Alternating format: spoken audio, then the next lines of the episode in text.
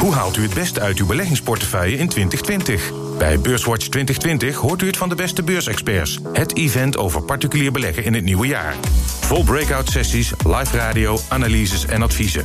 Met Rens de Jong, Corné van Zijl en Stan Westerterp. En ikzelf, Rob Jansen. Beleggen in het nieuwe jaar? Kom op 10 december naar Beurswatch 2020 bij BNR. Reserveer uw kaart op bnrlive.nl. BNR Nieuwsradio. Beurswatch. Rob Jansen.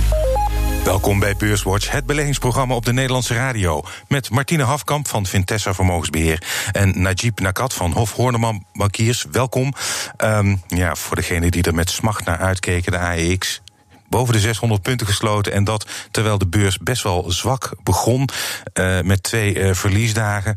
Uh, Martine, een voorbode van een mooie decembermaand? Nou, volgens mij wel een heel mooi beleggingsjaar. En er komen nog een paar dingetjes aan. Je hebt af en toe een tweetje van Trump wat wat roet in het eten kan gooien. Er komen nog een paar, zoals bijvoorbeeld de Fed-meeting komt er nog aan. Zou heel toevallig zou een hele onverwachte Britse verkiezingsuitslag uit kunnen komen. Er zijn nog een paar itempjes die voor wat roet in het eten te kunnen gooien. Maar maakt eigenlijk niet uit wat er ook gebeurt. Het is gewoon een heel mooi beleggingsjaar al geweest. Ja. Um, Najib, eh, december. Ben jij ook uh, voorzichtig eh, voor de komende weken? Of denk je van, nou, kan misschien. Nou, zoals het er nu nou uitziet, hoppelt het wel naar een mooi einde van, van het jaar. Maar wat Martine ook terecht zegt, ja, één tweet over de handelsoorlog, dat hebben we aan het begin van de week ook gezien. Heb je zomaar een min van anderhalf, twee procent te pakken. Dat is natuurlijk wel het risico. Maar het ziet, wel, het ziet er wel naar uit dat, dat men op weg is naar, naar een goede uitkomst. Het was de week waarin de grootste beursgang aller tijden plaatsvond. En hoe historisch dat ook is, een groot feest werd het niet. It's the crown jewel of the kingdom's economy, the most profitable company in the world. But now, thanks to a string of setbacks, the most anticipated IPO ever has seriously been scaled back, raising questions about the future of Saudi Aramco and the leadership of the country's crown prince. En de Amerikaanse banenmarkt deed het in november onverwacht goed. 266,000 non-farm payrolls rose by 266,000 jobs in November. The unemployment rate also fell back down to 3.5%, putting it back at the lowest level in 50 years. En Trump breidde de handelsoorlog uit naar onder andere Frankrijk. En de reden is. I'm not happy about the fact that they are taxing our companies. I'm not a fan of those companies, but if anybody's going to tax those companies, it should be the USA. Ja.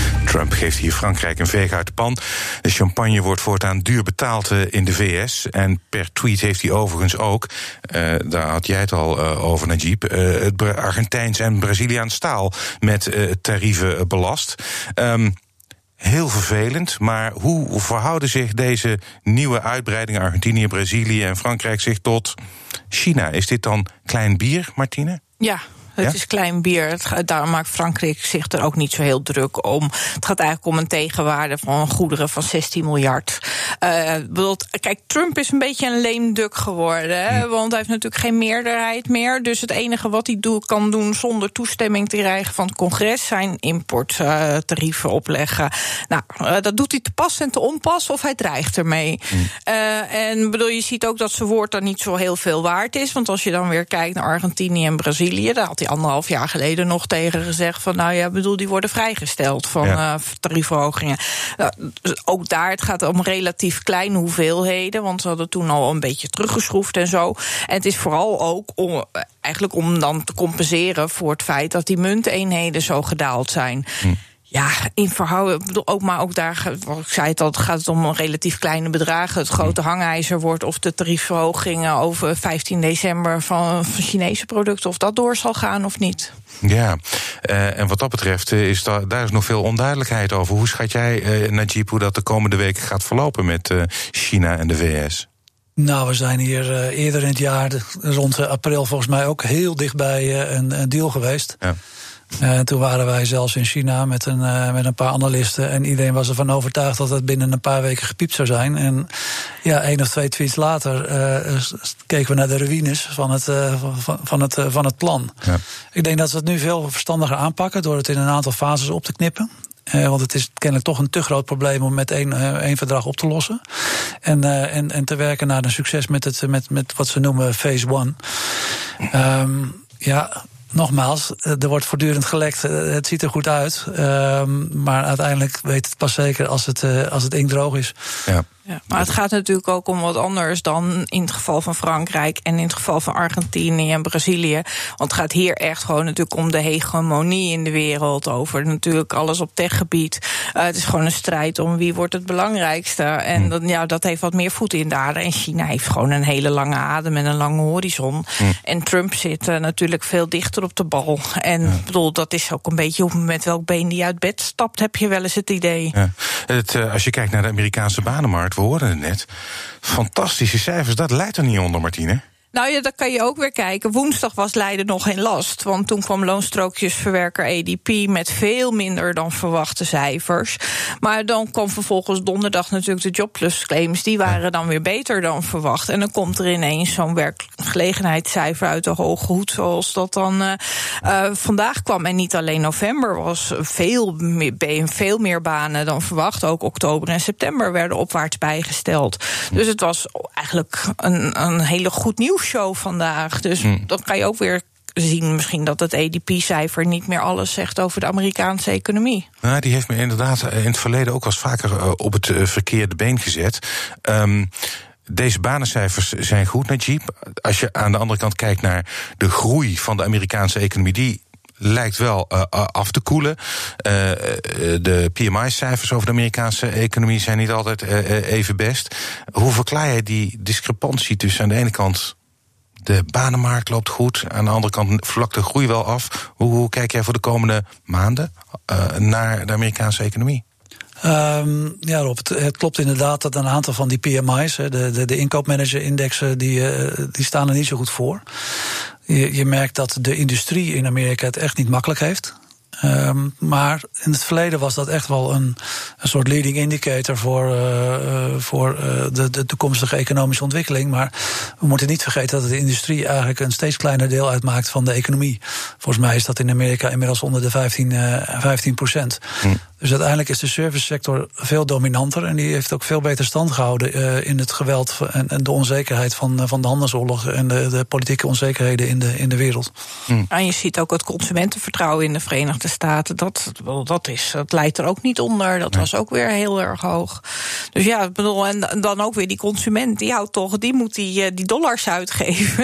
en die laat het wel lekker rollen. Ja, dat kan ook, want de lonen die zitten ook. Uh, ja, op jaarbasis was het 3,1 procent, op maandbasis was het dan net iets minder dan verwacht. Maar als je dan toch ziet, er zit wel een loonstijging in. Dus dat ja. is ja, maar hij bedoel, dat moet ook wel. Want natuurlijk, uh, Jan Modaal, uh, die moet ook kunnen profiteren van het feit dat het dan zo goed gaat. En dat het niet alleen de beurskoersen zijn die stijgen. Ja, um, iets heel anders. Uh, dan ben ik weer bij de beurs. En namelijk de beursgang van het decennium, mag je toch wel zeggen, Aramco.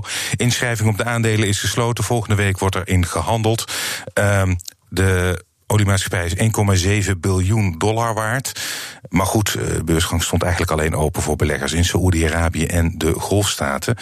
Um, Martine, stel je zou er wel in kunnen beleggen. Zou jij Aramco dan een interessant aandeel vinden? Nee, op dit moment niet, omdat het veel te duur is. Of veel duurder dan andere oliemeters. Het is ongeveer 20 keer de uh, winst. Nou, en dan, uh, als ik dan naar Shell kijk, dat doet 12 keer de winst.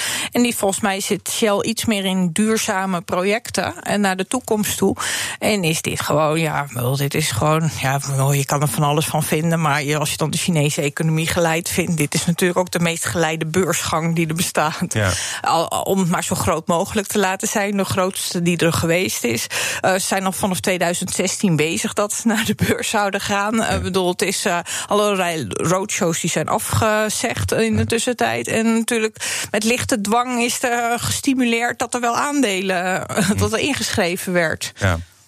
Najib, uh, hoe kijk jij aan tegen Aramco? Als ja, eens. Ik bedoel, hier wordt 1,4% of zo van de aandelen naar de beurs gebracht. Dat is, de waardering is dan natuurlijk een stuk makkelijker te, te manipuleren. En die lichte dwang, die, die is er inderdaad geweest. Ik geloof dat de staatsfondsen van Kuwait en Abu Dhabi allebei iets van een miljard of anderhalf miljard gestort hebben. En dat is eigenlijk veel meer een politieke beslissing dan een economische beslissing geweest. Ja.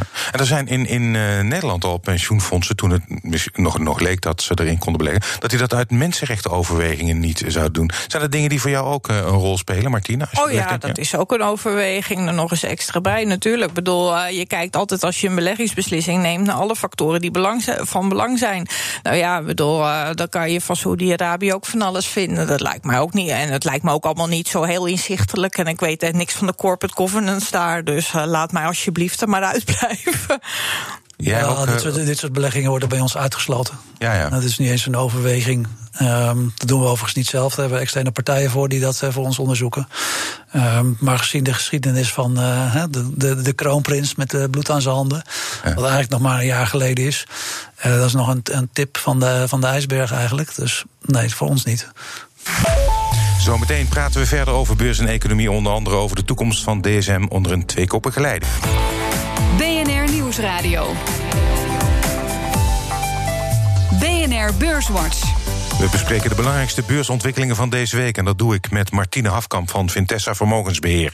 En Najib Nakat van Hof Horneman Bankiers. Eerst maken we even de balans op van afgelopen week. De AEX sloot vandaag, jawel, op 602,3 punten. 0,8% hoger dan vorige week. Stijgers. Op 1. Galapagos kreeg er deze week 7,4% bij. Op 2. Takeaway.com met een plus van 6% En ArcelorMittal op 3 met een plus van 3,7 en het midcap aandeel dat het best presteerde deze week was OCI met een plus van 7,7 procent. Dalers. Op 1 verzekeraar NN Group verloor deze week 2 procent. Op 2 KPN met een min van 1,9 procent. En op 3 ABN AMRO met een min van 1,6 procent. En in de midcap was de grootste daler deze week Altis Europe met een min van 5 procent. En de AEX is deze week drie van de vijf handelsdagen hoger gesloten. We hadden het er in het begin al even over. AEX door de 600 punten. Voor het eerst sinds mei 2001. Um, wat is het voor jullie meer dan een psychologische grens, Martine? Niks. Niks, helemaal niks. nee. Gewoon skip, next. Ja, ja, ja, ja het is leuk. Dat, dat maakt nieuws. En, uh, maar ja, als je lange termijn belegger bent, is het natuurlijk volstrekt irrelevant. En als je wereldwijd belegt, ja. bedoel, ja, het is leuk voor de analen. Ja, hetzelfde. Het is elke dag wel een index die ergens door een psychologische grens heen gaat. Ja. S&P uh, door de ja. 3000, Nasdaq door de 8000. Ja, de AX stelt er wereldwijd natuurlijk niet zo heel veel voor. Ja. Dus je moet eigenlijk meer kijken naar uh, het brede beeld dan... Uh, maar dat zei je al aan het begin, de AX doet het sowieso goed. Ja, en, maar helemaal wereldwijd. Ik bedoel, belegger, aandelenbeleggers, überhaupt beleggers hebben een heel goed jaar. Ja. Maar het is natuurlijk wel opvallend dat de vorige keer dat we boven de 600 stonden, uh, 18 jaar geleden was. Ja. Um, dus de, de AX heeft natuurlijk wel last gehad uh, de afgelopen decennia van een aantal crisissen waar ze niet van hersteld zijn. Ja. Als je bredere indexen kijkt, zien we, zien we dat natuurlijk die indexen veel en veel hoger staan ja. dan in 2001 of 2008. Ja, maar dat komt natuurlijk een beetje door de systematiek van de AX. Hè, dat exact. altijd uh, zeg maar de, de bleeders eruit gaan. En uh, dan ga je, zet je jezelf al heel snel op een achterstand. Ja. Ja, uh, gaan we naar uh, zeker geen bleeder. Sterker nog, een van de goudhaantjes in de AEX dit jaar. DSM, al 61,4 procent gestegen dit jaar. Dividend niet meegerekend. De man die dit succes op zijn konto kan schrijven is Feike Siebesma. En hij verlaat het bedrijf na 13 jaar bestuursvoorzitter te zijn geweest. En zijn schoenen zijn zo moeilijk te vullen dat er een duo is aangesteld om hem op te volgen. Um, Martine, wat wordt de grootste uh, uitdaging, denk jij, voor Dimitri de Vrezen en Geraldine Marchet? Nou ja, het is wel price for perfection, denk ik, het aandeel. Uh, maar het zal gevraagd blijven, omdat het, nou ja, het is zo. Het hangt duurzaam, hangt eromheen. Nou, ja, dat is een hype, dus dat wordt wel gekocht. Hm. Uh, maar ja, bedoel, inderdaad, ze hebben de afgelopen jaren heel veel meegehad, natuurlijk, ook door externe omstandigheden. En natuurlijk, het beleid is heel erg goed geweest. Ik bedoel, daar doe ik uh, geen afbreuk aan. Maar ja, bedoel, wat ik al zeg, het is, ja, bedoel, er hoeft maar iets fout te gaan en er kan wel iets van de koers af. Ja. Vind jij het ook hoog geprijsd? Uh, zeker, maar DSM heeft dat in zekere zin ook wel verdiend. Want het is niet alleen de laatste jaren dat ze het goed doen. Maar als je 30 jaar terugkijkt, is DSM volgens mij ook het best presterende aandeel in Nederland geweest. Hmm. Uh, dus dat zegt iets over de cultuur. Uh, dat is voortgezet onder uh, Sibisma. En de, de, verwachting is ook dat deze twee co-CEO's de transformatie verder vorm zullen geven. Ja, dus, ze hebben nog maar, een heel leuk nieuw product. Hè? Een voedingssupplement voor koeien dat er minder methaanuitstoot komt. Ja. 25 tot 30 procent minder. Nou, hele problemen uit de lucht. Zeg. Ja, ja. letterlijk. Ja. ja, letterlijk. Ja, en misschien, tenminste een tijdje geleden het gerucht dat ze de voedingschemie-tak van Dupont zouden willen overnemen. Maar dat is misschien wel een grote brok, want dat zou in de miljarden lopen. Ja, dat klopt. Uh, nou, ze, ze, ze, hebben altijd een heel prudent uh, beleid gevoerd op uh, financieel gebied. Dus nou, ik weet het niet of ze dat zullen doen. bedoel, ze zijn nou echt. Bedoel, dat, dat kan je DSM ook weer nageven. Ze zijn er altijd heel constructief mee bezig. En mm. ze doen eigenlijk altijd behapbare brokjes voor zichzelf. Mm, ja.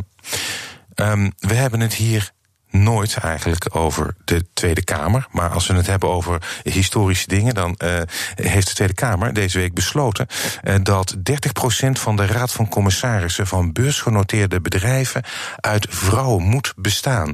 Uh, Najib, vind jij dat een goede maatregel, de invoering van een vrouwenquotum voor beursgenoteerde bedrijven? Um, nou, ik snap waar je naartoe wil.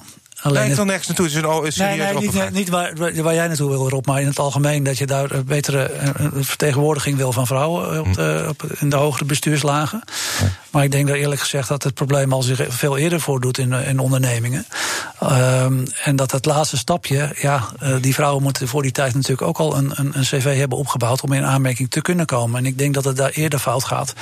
En dus alleen maar uh, zo'n uh, zo'n afspraak maken dat de vrouwen voor 30% in de, in, in de RVC moeten. als je te weinig vrouwen hebt die voldoende ervaring hebben, omdat het al eerder misgaat in een organisatie, dan moet je dat eigenlijk veel eerder aanpakken. Hoe zie jij dat, Martine? Oh ja, ik vind ook grote kolder. Ja, uh, grote kolder zelfs. Nou ja, want ik ben het helemaal eens. Ik bedoel, het begint, uh, het begint bij de basis. Ik bedoel, je bent niet van, uh, je komt niet uit de schoolbank en dan zit je ineens in, in de raad van bestuur ergens. Ik bedoel, daar gaat een heel traject aan vooraf. Ik bedoel, je moet werkervaring opdoen enzovoort. En dan nog over die beursgenoteerde ondernemingen. Dat is ook alweer een beetje appels en peren vergelijken. Want voor buitenlandse beursgenoteerde ondernemingen geldt het weer niet. Hm. dus ja, je krijgt daar toch wel een scheve verhouding.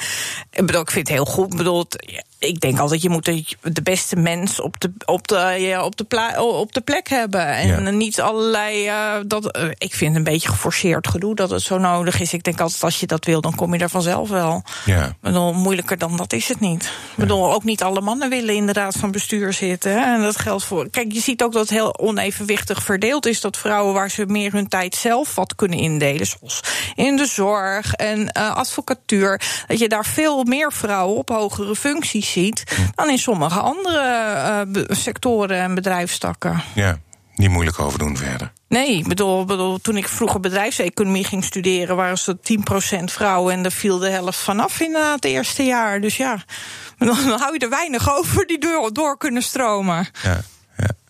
Um, ik wil voor we naar de tips gaan, want uh, het is alweer bijna zover. Nog even naar een opmerkelijk nieuwtje uh, deze week uh, Arriva, openbaar vervoerbedrijf, dochter van Deutsche Bahn.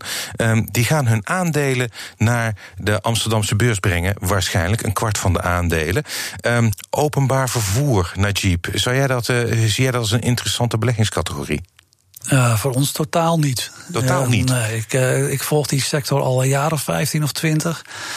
Um, zijn de aandeelhouders echt niet gelukkig van geworden. Um, in het geval van Arriva heb je toch te maken met het is een kapitaalintensief bedrijf, lage marges. En het grote risico wat we altijd gezien hebben bij die bedrijven is dat ze uiteindelijk de, te graag die concessies willen winnen. Te laag inschrijven. En dan in één keer met een, met een, een, een veel te uh, ja, een laag renderend contract, of zelfs verlieslatend contract, jaren in hun maag zitten. Hm. Dus uh, deze bus laten wij aan ons voorbij gaan. en jij, stap jij wel op de bus? Nee, nee, ik stap niet op de bus en niet op de trein. Alsjeblieft niet zeg. bedoel, het is ook stakingsgevoelig. Dat zijn eigenlijk dingen die moeten gewoon in overheidshanden zijn, is mijn mening. En dit is ook niet uit luxe geboren, want ze willen het eigenlijk verkopen en ze krijgen daar niet een goede prijs voor. Dus nu gaan ze het zo doen. Tenminste is het de intentie. Dus nou, dat lijkt dus me de niet kans dat het te duur bij de beurs gaat al uh, vrij groot. Nou ja, je weet nog niet of ze schulden meekrijgen. Want Deutsche Bahn is ook niet echt. Ik bedoel, het zeg ik al, het is niet uit luxe geboren. Nee. Dat, bedoel, ze willen schuldenreductie doen. Ze moeten investeren in het Duitse net. Ja, laat maar. Ik hoor al genoeg dingen waarom ik het niet wil, zeg maar. Ja. Oké, okay. um, ja, ik zei altijd voor de tip. Um, Najib, wat is jouw tip voor de luisteraar? Um, als je nu kijkt naar de waardeaandelen wereldwijd, uh, die hebben het heel zwaar gehad. Uh, zeker als je waardering kijkt ten opzichte van de groeiaandelen, dus harde groeiende bedrijven, is het waarderingsverschil eigenlijk opgelopen naar niveaus die we uh, eigenlijk één keer eerder gezien hebben. dat was de internetbubbel eind jaren negentig. Um, dat is dusdanig groot dat ik zou zeggen dat het wel iets is wat je, wat je me, iets mee zou moeten doen. Ja, ja. Dus richt je eens wat meer op waardeaandelen. Waardeaandelen, value, value fondsen, in die hoek. Ja. In ieder geval iets, iets zoeken. Oké, okay. Martine, wat is jouw tip voor de luisteraar? Och, ik kom eens met wat Nederlands. Ik uh. Van, uh, het was vandaag een van, de uh, de, een van de grootste stijgers op de beurs. De grootste op de midcap. maar als je gewoon verder kijkt, ook je hoort, je ziet gewoon dat de, de inkomsten, al die orderstroom, dat steeds meer een vlucht neemt. ja, bedoel, het is altijd, de balans van het bedrijf is altijd ijzersterk gebleven. De koers is heel erg achteruit gegaan omdat de, de AX werden gezet, omdat het dividend werd verlaagd. Maar als je gewoon wat verder keek, dan zag je gewoon dat die balans nog steeds steeds goed op orde was. Nou, Bordowski is bestuursvoorzitter, die is zelf zelfs ook positiever geworden. Vind ik ook altijd een goed teken. En als je gewoon ook kijkt in het kader van uh, natuurlijk klimaatdoelstellingen die gehaald moeten worden. Uh, nou ja, dan komen er nog steeds meer investeringen waar ook natuurlijk Boskalis heel erg veel profijt kan, van kan gaan hebben. Nou ja, bedoel, ik zit er ga, ik zit er al een hele poos in voor mijn klanten. Nou, ik ben blij dat ik daar dan gelijk in krijg. Ja, dat snap ik. Um, Dank voor je bijdrage, Martine Hafkamp van Vintessa Vermogensbeheer. En uiteraard ook Najib Nakat van Hof Horneman Bankiers. Dit was BNR's Beurswatch. En als u wilt reageren, dan kunt u een mail sturen naar beurswatch.bnr.nl of tweeten naar Rob.